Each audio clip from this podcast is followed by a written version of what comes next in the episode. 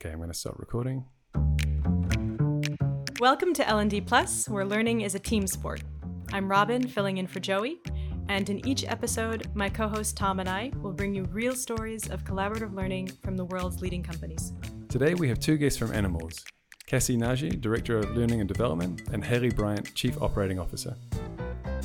Animals is a content marketing agency that provides content strategy and creation to B2B SaaS companies, venture capitalists, and other tech companies. Cassie and Hailey were thrown together during a scenario that is probably familiar to many of our listeners. An employee isn't sure the path they're on is quite the right one for them anymore, and they're looking for some advice. Luckily, the duo's collaboration to problem solve this issue led to the discovery of a major pain point holding up growth at Animals. And the duo was there with a perfect solution. Cassie and Hailey will explain what that process looked like, but first, some introductions. Hi, thank you, Tom and Robin. Thank you so much for having us on. I'm Cassie. I am a journalist by trade and training many years ago. I then moved into digital content and marketing, and initially with NGOs in Asia. And I've been at Animals 3 years. I started out on the team as a writer, a content marketing manager, and I recently got the chance to build the Animals L&D department from zero, which has been super exciting. I also have about 15 years of teaching experience on the side. It's always been a side gig of mine, and that's been a big influence on the rest of my professional life. And over to you, Hailey, if you'd like to say hello. Yeah, Tom and Robin, thanks so much for having us.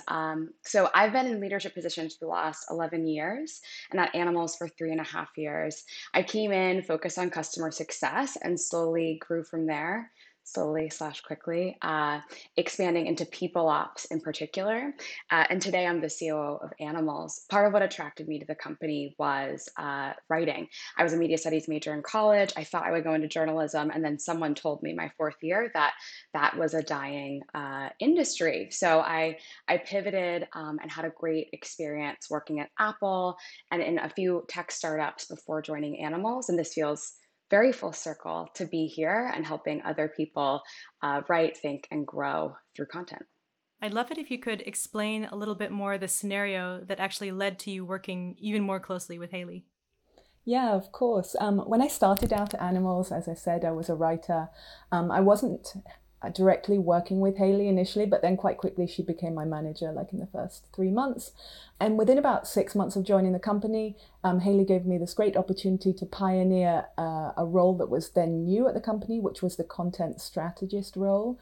It was a total whirlwind. There was lots going on. It felt a little bit stressful, but it was great. And then COVID happened. And I think for a lot of people, whatever sector they were working, whatever job or position they had, things became more challenging at work. And I think slightly before the pandemic, I'd had this feeling that maybe I wasn't quite in the right position. This new position was cool, but maybe it didn't quite feel right for me. And the pandemic really sharpened that feeling of not quite being in the right position and sort of unchained this whole series of doubts about, oh gosh, is it even the right company? Is it even the right industry for me? What am I doing? It was a real existential crisis. And I was lucky enough to have Hailey as my manager and to be brave enough to go and talk to Hailey about this problem. So I told her that I didn't want to be in the position that I was in anymore. How could she help me think through it?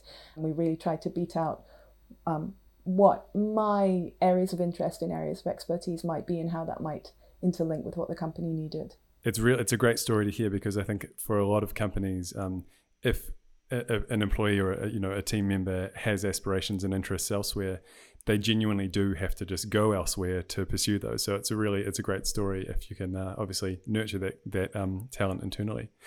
Great. So a question for you, Hailey. So when an employee comes to you with a conundrum such as Cassie's, do you have a system or a playbook that you use to guide the next steps? Great question. And before I answer that question, I just want to commend Cassie for her bravery. I remember sitting in multiple conversations and just being amazed by her vulnerability and saying that, it wasn't what she wanted, it wasn't working, and also being open to explore solutions with me collaboratively. So in terms of a playbook, no, I did not have a playbook when Cassie came to me, but I had become familiar with a leadership framework by Jim Dethmer, who's a coach, like an executive coach, and I guess like a marriage counselor as well. And he has this great model for leading above the line, where below the line, you're closed, and above the line, you're open, you're curious. So I already had that level of trust in Cassie and the willingness to be open with her because of her performance and her communication with me. So I think like we hire great people, right? So when someone like Cassie comes to me, who's consistently performed well, embodied our values at work, been a great team player, and taking ownership over not just sharing problems, but solutions, we have to be open and curious. And I felt really lucky that we had that opportunity. And I get excited when people come to me because we have this backlog of problems and opportunities that we don't have bandwidth to explore as a 4-person leadership team. So it allows us to elevate more people into positions where they can architect the future of our company. So for Cassie's case, what did it actually look like to iterate that process and figure out what might be a better fit for her? I think the first thing was understanding what skills energize the person, and also realizing that what the person is good at may not be energizing to them. For Cassie, she was this unicorn. She was good at everything she did. A lot of the things that she was doing did not energize her. And I think about in the States, we have Saturday Night Live, a pretty famous stand-up comedy show. And one of the most famous comedians on that show, Bill Hader, he hates live television. Like he hates performing live and he's so good at it, but it doesn't energize him. So thinking about what skills energize was really important. And then assessing past performance. Past performance is such a strong indicator of future performance.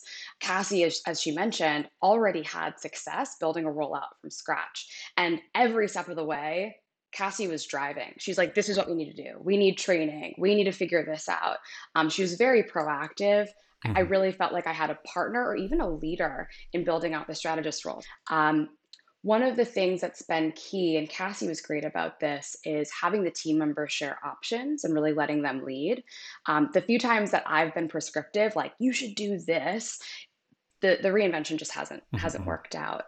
I used to think the best way to be helpful was by being directive, but it's really taking more of a situational leadership approach to meet the person where they are, and making this reinvention collaborative. So helping them prioritize, being able to talk about the business impact, and also understanding maybe further out that if someone's interested in participating in a cost center, that could eventually evolve into a revenue center. When Cassie came to us about L&D, we look at people ops as this huge expense on our P&L, when really it's something that can increase our margins pretty significantly and making people more fulfilled so they want to stay longer, so you don't have these replacement costs, and making them more productive.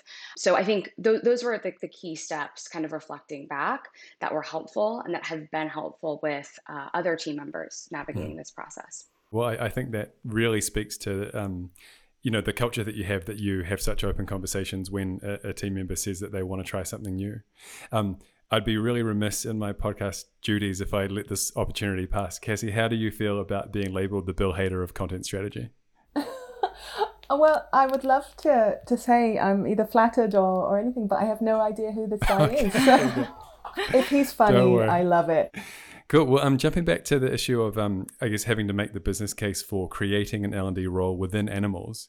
So Cassie and Hailey, how did you approach that in particular? Did you work on building that argument up together? And for any listeners who may be in a similar situation, what are some tips that you might have for that question? So I remember a trip to New York and walking through a park, I think near 14th Street with our CEO at the time, and saying to her, like, what if we could be the Lambda School of content marketing? Overall, there was this idea of how can we help people learn as quickly as possible so they can move further in their careers faster. And I remember bringing that question back to Cassie, and she just ran. Like, she created this vision doc with charts and coherent actions that we could take to realize a culture of learning management at Animals. And I'd love to hear her thoughts on the more tactical aspects of justifying this. But now in exit interviews and in the engagement survey, just in talking with team members, the thing I hear over and over again is how much people love the learning culture at Animals. And that's Cassie. Like, she's done that over the last year. For me, when Hailey and I came to the conclusion that I wanted to move out of the content strategist role and I wanted to create an L&D role, which necessitated creating an L&D department, and I had to have a strategy for how I got buy-in from the rest of the leadership team and the rest of the team in general on that. And I think it was a sort of pincer movement of creating an inspiring narrative and then really showing that you understand the potential impact on the bottom line, both good and bad, like the actual real costs and the actual real potential benefits. And part of that was driven by the type of leadership team or the type of CEO in particular we have. Our CEO at Animals, Devon, is a visionary, inspirational, blue sky sort of person. Mm-hmm. And for her to be excited about the potential creation of this, in inverted commas, like cost center, a role that was not going to be directly generating revenue, the narrative was going to be really important for getting her on board. So I had to create a narrative that was forward-looking, that was exciting, and that was also realistic. And I wanted to rally the whole leadership team behind the idea of our knowledge capital, of our learning as a growth lever. So looking at the potential costs of losing me as an employee, replacing me, looking at the costs of moving me into a new role and training someone else up, and then breaking out perhaps how L&D could have a different positive impact on revenue. So what if we were more productive?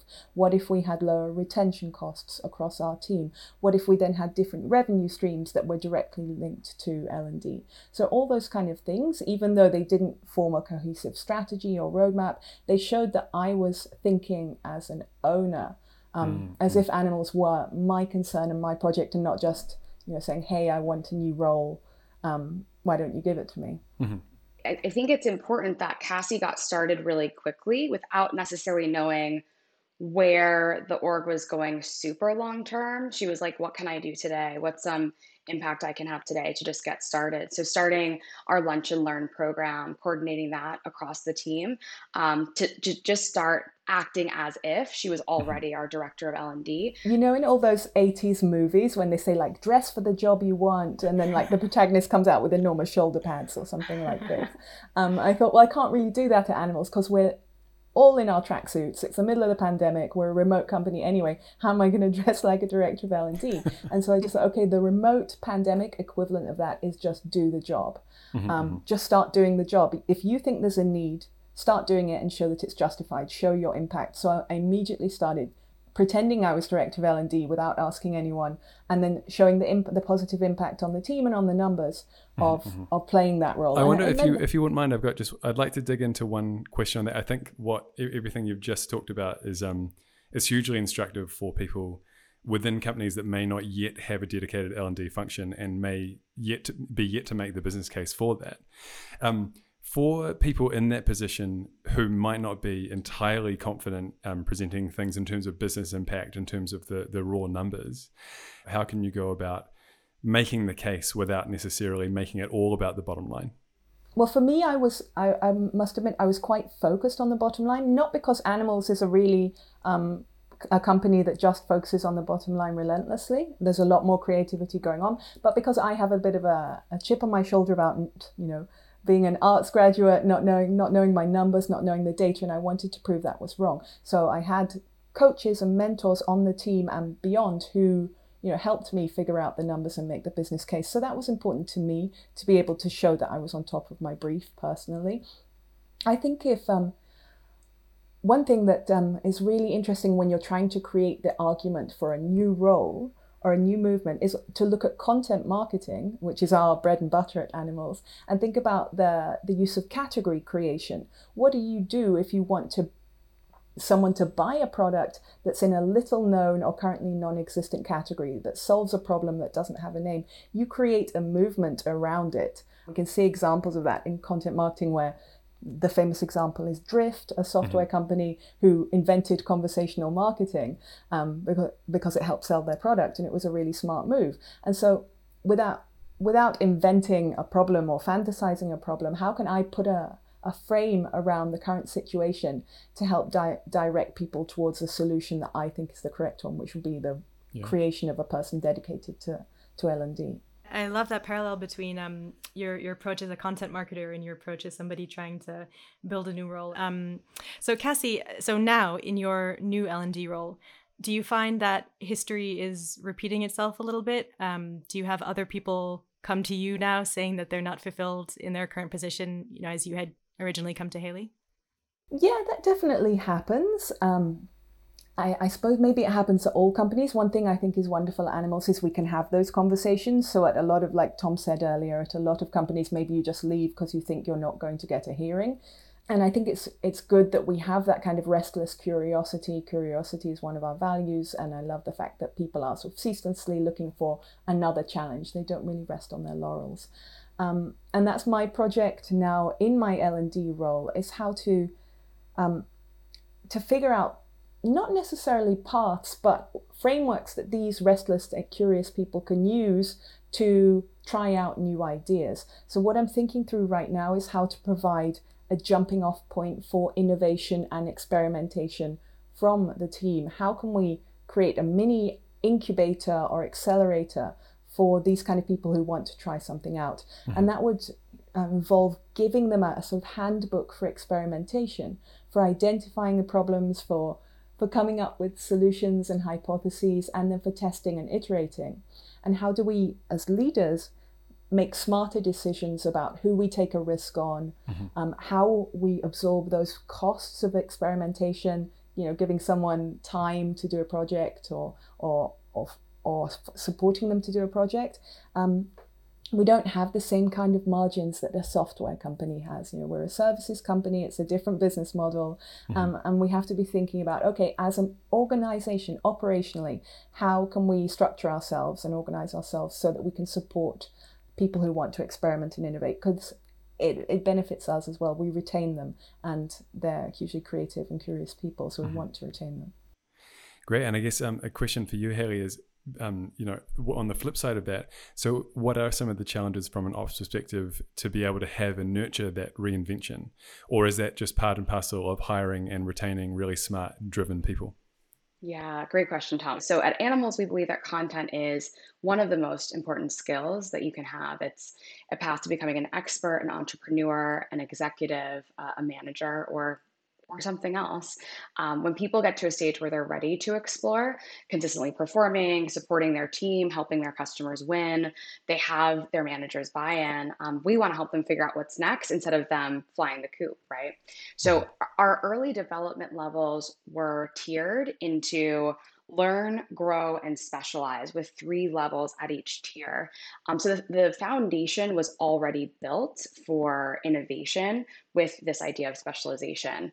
And the importance of giving people the opportunity to pivot was really clear early on when Devon and I joined, because we joined when Animals had been around for 2.5 years. And there were people who'd been there since the beginning who were getting antsy and were ready to explore. The main challenges I've seen in this are with proving ROI, justifying the investment in experiments, creating enough process but not too much process, perceived fairness, and organization. And I guess to touch on each of those things briefly. Mm-hmm. So with proving ROI, we need a measurable impact to know whether or not the experiment, this reinvention, is working, not just for accountability, but for impact. As Cassie mentioned, we're a service-based business. We don't have SaaS margins. So we have to know that we can maintain or improve margins, and maybe not short-term, right? Like willing to take the Bezos sort of leap of faith if we think that long-term we can get margins to where they need to be. And in terms of justifying that investment, I've been asking myself a lot recently, like what time is it to kind of figure out what we need to be focused on, what we need. There have been times where people have come with an incredible idea. There are a few things that have floated around for the last 6 months that I would love to move on, but the timing doesn't make sense yet for us or them. Mm-hmm. Our CEO emphasizes the importance of saying no so we can say yes, or mm-hmm. not right now, right? Like, let's come back to that. And we've just experienced that with a DEI focused internship that we're just now launching. Time wasn't right, now it is, which is great. And then around creating process, So when I first owned a reinvention project at Animals with a tenured team member, one of those restless people I'd mentioned, our founder got me on a call and was like, "Why so much paperwork? Like, just let them do it, figure it out, you know?" And I do think it's important to give people the space to go and do the thing, right? But balancing that with a plan. And then I think lastly, just perceived fairness. And this is an ops problem, because if people feel like the process is unfair, then they don't trust us as much. And if we're not trusted, then that creates retention problems, which creates customer retention. It just all kind of is a ripple effect. So the ideas that we've been able to realize have really been largely from the team, occasionally from us saying, this is something we need to do. I think the magic happens when it's happening from both sides. So someone has an idea, we have a similar idea, and it's like, that all comes together and, something great can happen. When we originally joined in 2018, specialization was pretty opaque. And I think that at 17 people and a lot of customers on legacy pricing, it was just too expensive.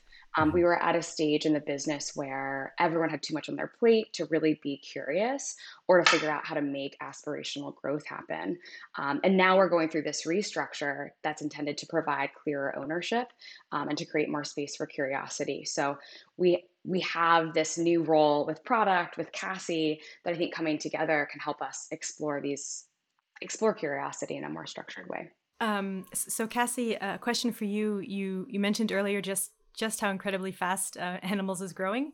And I can imagine that from your perspective, needing to build out training for everybody, especially when you're a one-woman show, at least for now, could be quite a challenge. How do you approach creating all of the courses and the content that your colleagues need at Animals? I love this question because this is an evolution that I'm going through at the moment as an L&D professional. When I first came into the role, I was supercharged for creating just so many courses because I'd seen so much need among my team and among my teammates, where people didn't know how to do a new thing that they had to do, and I wanted to come charging in and say, I'm going to solve all of this. Here's a training course. And over the last 6 months, I've done a complete 180, and I've decided that approach was wrong. I think. For Animals in the current growth phase that we're at and the type of company we are, static training, like in the traditional sense, is totally wrong for us. We just move way too quickly. We need much more agility in my work and in the support that we offer the team. In our current rate of growth and change, by the time I've upskilled someone, that skill isn't always useful but by the time they come out the other end of the training. And that's obviously hugely, it just doesn't make any sense from any perspective. So I think as we go into 2022, what I'm really focusing on is this idea, this concept of invisible L&D, invisible but omnipresent. You don't see it, but it's everywhere. My ambition is to make zero bums on seats trainings, zero courses that you have to log in and complete in a software, and instead create this learning community in which we teach people how to think and make decisions. So moving away from that tactical process focused L&D, and instead giving everyone across the team the mental tools and frameworks that to do continual thinking in different contexts and different scenarios. So that new approach is built around some key tenets that I'm working on at the moment. Things like L&D should be invisible. Training is one of many possible solutions, but not the default solution. And things like we playbook learning, not processes. So that's what I'm really focusing on at the moment. And for me is a new step, a new progression of our L&D, which is exciting, I think. And I guess, Cassie, you're in quite a unique position in that you can really relate to the peers you're creating training for, or I guess, encouraging them to create training for their own peers because you've done their job before. And how do you think that experience has helped you in creating and nurturing relevant training? Having the experience of having done a few jobs at Animals and understanding what people are going through is really useful. And it also creates a slight Achilles heel in my approach to L&D. I think I really have to make sure that I'm not falling foul of confirmation bias, mm-hmm. or assuming that my experience is the standard, is the norm. My experience is just one experience out of 120 people on the team at this point. And if I assume that the way I would train or learn how to deal with a situation is the only way to do it, then I'm really going to be leaving out a lot of learners. So trying to decenter my own experience at the same time as using it to try and help me think through problems that people are going through. Mm-hmm. I think one thing that helps me do that is trying to keep at the front of my mind that it's actually not my job to train people in granular details. That's not the most powerful and impactful thing I could be doing at the company. I think my job is to empower the team to improve business outcomes. Yeah, and I think Cassie's set up to balance the teaching of theory at a very high level, the framework level versus tactically and practice, because of how people learned at Animals in the very early days. It was our founder with a whiteboard and a marker, in chicken scratch saying, like, this is the model. This is how we're going to think about MISI, for example, McKinsey framework. That's how we're going to apply it to writing, and teaching people frameworks for thinking versus the process to use underneath that framework. So I think what Cassie's describing is much higher leverage and longer term impactful, more impactful, although it takes time. It does take that practice. Well, I've got kind of a related question, and Cassie, I think you might have touched a little bit on this earlier, but aside from just knowing end to end what the job of a content strategist is like because you've done it, do you think your time as a content strategist has helped you in your L&D role now? Thinking of things like setting KPIs or metrics, or, as you mentioned earlier, how to pitch a new category or a new role for yourself. Are there any interesting parallels that you could draw there? I think when you're a content marketer, or a good content marketer anyway, your goal is to educate your target audience in how to do something or how to think about something. Mm-hmm. And so that's inherently informative, and it looks to spur action or change. There are those important things. You don't just inform, you inform and look to spur action or change when you're a content marketer or a content strategist. And that kind of one-two punch of content marketing is really relevant in L&D as well. Just informing people, just educating people, that's a great objective to have, but in a corporate context, in a business context, it's not enough, and it's not the final objective. I also want to inform and educate and inspire change, enable people to change, empower them to make progress. So having that as your basic framework for how you think about what you're creating and how you're creating it has been really informative, and something I've been able to port over from content strategy to the L&D role. And then there are more granular things like, know your audience, know their problems, know the right communication channel, things like mm-hmm. those basic marketing tenets, which are just as applicable when you're creating educational content in an L&D context. Mm. So given that L&D is brand new at Animals, so on the org chart, where did you decide how it would fit and where would it slot in? Yeah, it's a great question. So we're still figuring out a lot with our org structure. I'm on version 19, I think, of it. So we're just still iterating. When I initially shared the org structure with our CEO, based on conversations we'd had, conversations with a few other leadership team members, I was thinking that it made sense for L&D to report directly into Devon, because as Cassie mentioned, she's visionary, she's thinking super long-term about the business. As the COO of Animals, my primary focus is on what's happening right now today, and tying back the vision, purpose, mission that we've set as a leadership team to make sure that we're moving forward, so that when Devon says, this is the next thing, we're ready to go. Right now, the opportunities we have in the business, since we've grown so much in the last year, are really in upskilling all of our new team members, making our managers as strong as they can be. So L&D has a ton to do in the short term, thinking about how we can make the business better today. And also, ideally, I think before Cassie moves on to what's next, she's replacing herself, right? That's how you gain leverage in an organization. You give your work away. You've taken it from 0 to 1. She's taken it to from 0 to 100, I think. But someone else can probably take it to 1,000, which is really exciting. I think it's a kind of fun story about when Hailey showed me that, maybe iteration 18 of the org chart, the one before the current one, and she showed it to me in a meeting, and it actually, I did sort of, I giggled a bit, because we had this whole company organized into really nice color coordinated connected pods. It was all kind of matching and interlinked, and then right out on the far right of this org chart, I think in black or in some kind of color that no one else had, there was Cassie, L&D, and it wasn't really attached to anyone. And I really love that. Like, I just love the fact that L&D is this thing in Animals where it's so new and it's so mobile and flexible and agile.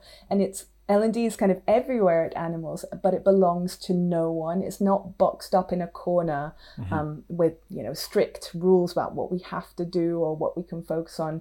It's kind of still this freewheeling rookie department working with the ops team, with people ops, with product, with customer ops, with, you know, people who are in their first day of the company, or working with the CEO and the COO. And I think that's a really charming position to be in for a new department, and really helps me to be my most effective. Yeah. And one other note on that, we really want Animals to be the home for creatives. And we feel like we've already done a lot to help people who are maybe in the middle of their content marketing career. So they already have some experience and they want to get more and learn faster. So we really focus on our core business so far.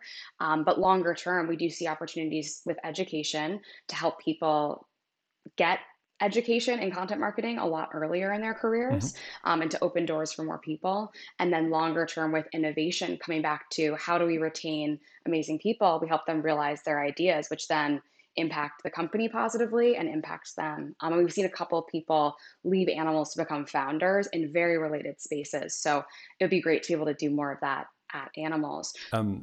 For service companies such as Animals, you know, employee knowledge is really like such a key asset when you're looking at ways to spur growth. And I think this project has really demonstrated that. So I guess Cassie and Hailey both, like, what have you both learned in that respect, in terms of how this transition and this project has been an opportunity to better capture employee knowledge to improve growth over time?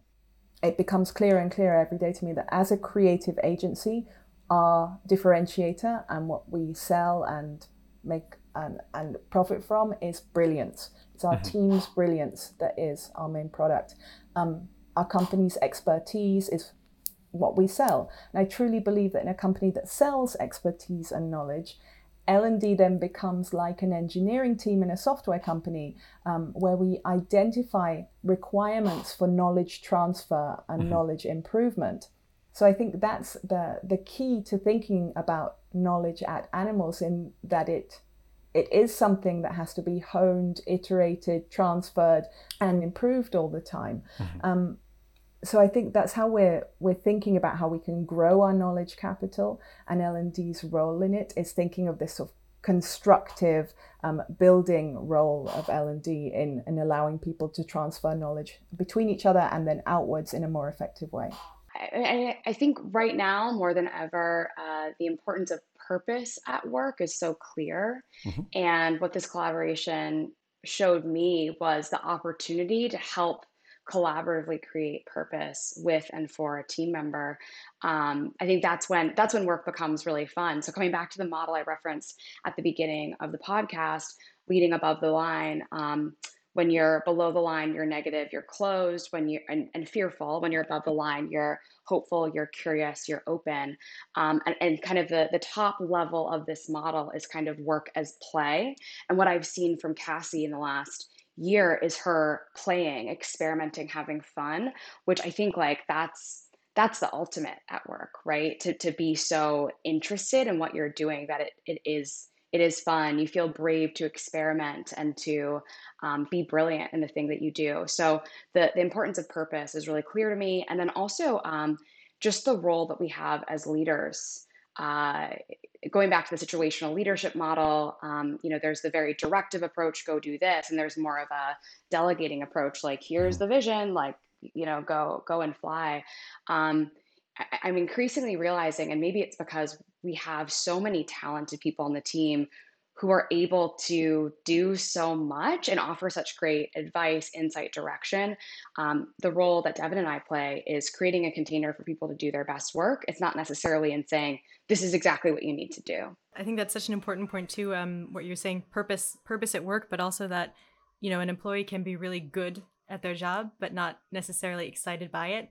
So yeah, you need to align those things and make sure that that's working for them. But I guess I wanted to ask both of you then, to wrap things up, what's the one thing you'd like our listeners to take away from this collaboration that you guys have worked on together? I am convinced that contribution to the growth and to the maturation of a scale-up like Animals should not belong exclusively to business development titles or even to the C-suite.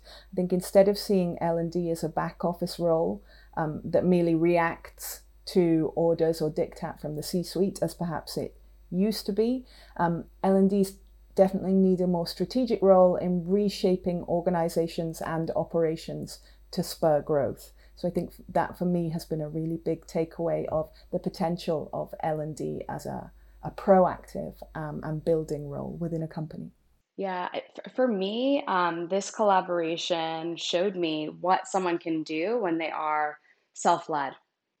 More than anything, it's that taking that level of ownership, another one of our core values, where you see a problem or opportunity and you figure out how to move towards it. And multiple people who are currently being promoted in the organization and in this restructure are the people that have been self-led this year, who've taken ownership, who've seen opportunity. I don't think you can overvalue that in an organization, in leaders especially, but individual contributors as well. So that's something that I've always looked up to, leaders who are self-led, and I definitely look for it in the people who are going on to innovate in the organization. Thanks so much to Cassie and Hailey for joining us. If you're looking for more great collaborative learning stories, be sure to subscribe to L&D Plus wherever you get your podcasts, and check out our show notes for more L&D content from 360 Learning. Thanks for listening, and see you next time.